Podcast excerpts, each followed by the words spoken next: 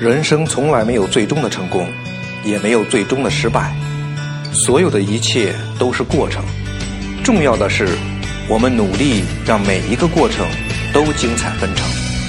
大家好，我是郭百帆，每个周三在这里分享我创业正在经历的点点滴滴。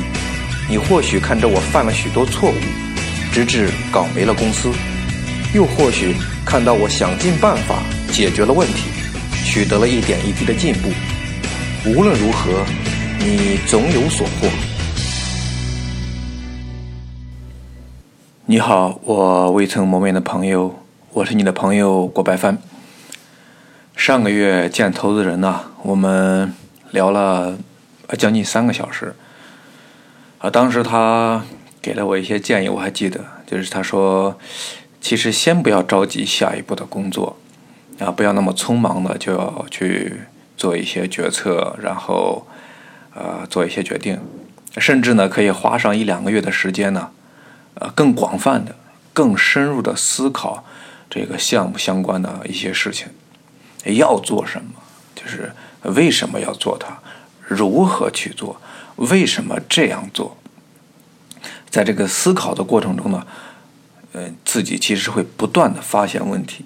然后抛出这些问题给自己，然后自己呢再去啊解答这些问题，看看自己是不是能解答出来，啊这些解答是不是可以做到逻辑上的自洽？嗯，其实作为 创业者哈，我们我们真的要意识到这一点，就是创业它是一个很复杂的事情，单凭决心蛮力是真的是不行的。呃，我们还必须要有洞察事物的能力。当然了，我觉得这个能力其实是可以训练的。我我发现啊，这个最简单的训练办法就是，凡事我们至少要问三个为什么。这久而久之呢，我们看问题就不会只停留在表面。而且作为创业者呢。我不知道你们是否有过这样的经历哈？那一呢，就是希望从自己的这个视角出发去定方案，哎，自己感觉好的就是好的啊，自己相信的呢，就认为别人也相信，就常常会忘了我们所有的产品都是为消费者生产的，那我们所有的呃销售方案都是针对消费者而制定的，而自己呢？其实是，就是自己的喜好啊，自己的感觉是完全代表不了那些消费者的。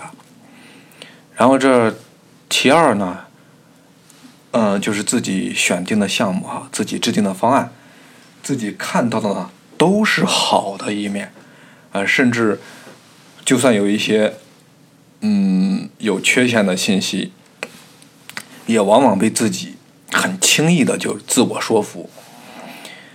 啊，这样呢，其实我们就很难客观的去判断一个项目或者方案，啊，因为这在我们脑子里面，就我们怎么想就怎么行啊，因为什么呢？这里面掺杂了咱们自己的这个情感。其实这就像对待亲生的孩子一样，你想，你你你满是爱意的这个眼睛里面，你是看不到孩子的缺点的，对吧？你爱都爱不够呢。我在上家公司工作的时候，我常常跟我们同事说，我们在谈任何一件事情的时候，不要把自己沉浸其中来谈啊，而是要跳出那个事情那个氛围，就像，呃，就像一个导演站在戏外的这个视角来谈论事情。可是这个这一点是很难做到的啊，但是若若若是真能做到。一定会对发现问题和找到方案有很大很大的帮助。我们可以尝试一下，嗯，在下一次去思考问题和讨论，特别是跟别人讨论问题的时候，呃，不是有一句俗话说叫“人在事中迷”嘛？其实就是呃被沉浸其中的这个氛围，还有我们的这个情感所迷。呃，回到我自己要做的这个事情啊，现在我可以跳出来看一看啊。这是一件什么事呢？啊，就是要做一个内衣的品牌，那么做品牌的原因，就是希望通过长期的口碑积累，让消费者对品牌产生信任，然后基于这些信任，不断的扩大影响，增加用户量。那么问题来了，品牌的作用就是它有影响力啊，呃，可以在整个的传播过程中啊，呃，靠影响力。来吸引到用户，可是，在这个品牌尚未形成之前呢，它这个影响力其实是没有的，啊，对吧？的商业它就是交易，那么交易的本质呢，我觉得就是满足需求。消费者，你说他为什么要买品牌啊？我们为什么要买品牌啊？就是因为我们觉得品牌靠谱啊，我们。品质靠谱，就是我们对品质的需求，因为有了品牌的背书，那么我们买了就放心。还有一种呢，可能就是社会标签的需求啊，比方说买奢侈品牌啊，可以标示自己的啊社会地位。你开一个劳斯莱斯出去，你不用讲话，人家都知道你的社会地位是什么。卖产品呢，确实 不单单呢是在卖产品。啊他是在卖一种价值观吧，或者说是在卖一种生活方式。就像有人呢愿意花钱买无形的产品，啊，花钱就是买个过程。比如看一场演出，啊，演出看完，钱也花花完了，东西这个演演出也结束了。而而有一些人呢，就是说他花钱，他必须得到实物，啊，看得见摸得着。同样呢，买衣服，有人认为呢必须。买名牌的啊，买品牌的，有人认为呢，啊，只要能穿，啊，价格越低越好。那么也有人认为呢，为一个牌子多花那么多钱是不值得的。但呢，也不能因此呢就去买呃地摊货啊，低档次、低质量的。他要的是什么呢？是性价比。其实这些行为啊，它就是。价值观的不同体现啊，也就是生活方式的不同的体现。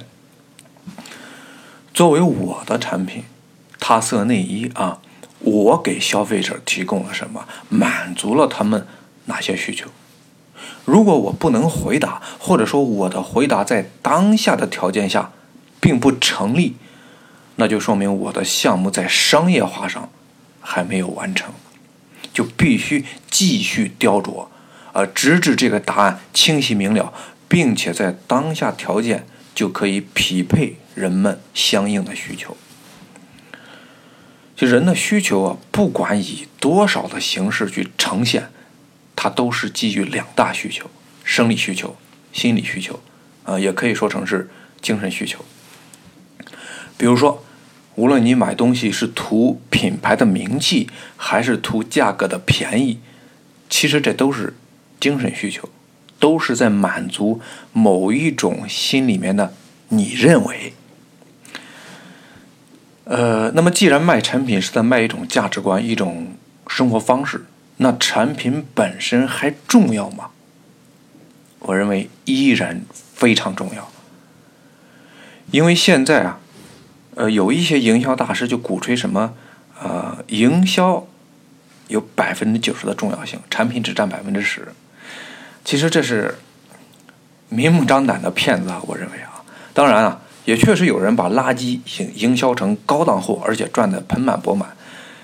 但我觉得这注定只是一锤子买卖啊！交易它总归还是要以商品和服务为主，任何的营销渠道方案都是为了完成商品的交易，但它不是完成全部的商业行为，就像。某一位企业家说的，谁说的我忘了啊？他说，产品卖到消费者手上之后，才是营销真正的开始。产品好，最终得到了消费者的认可，那么就会产生更多的交易。如果产品不好，那就是营销的终结。我现在的品牌还不算品牌，当然，其实高销量也能为新品牌或者小品牌背书。啊，这也是为什么前些年有的电商品牌就单单靠刷销量就可以做起来。毕竟啊，绝大部分人还是比较从众的，认为只要买的人多，就应该不会有问题。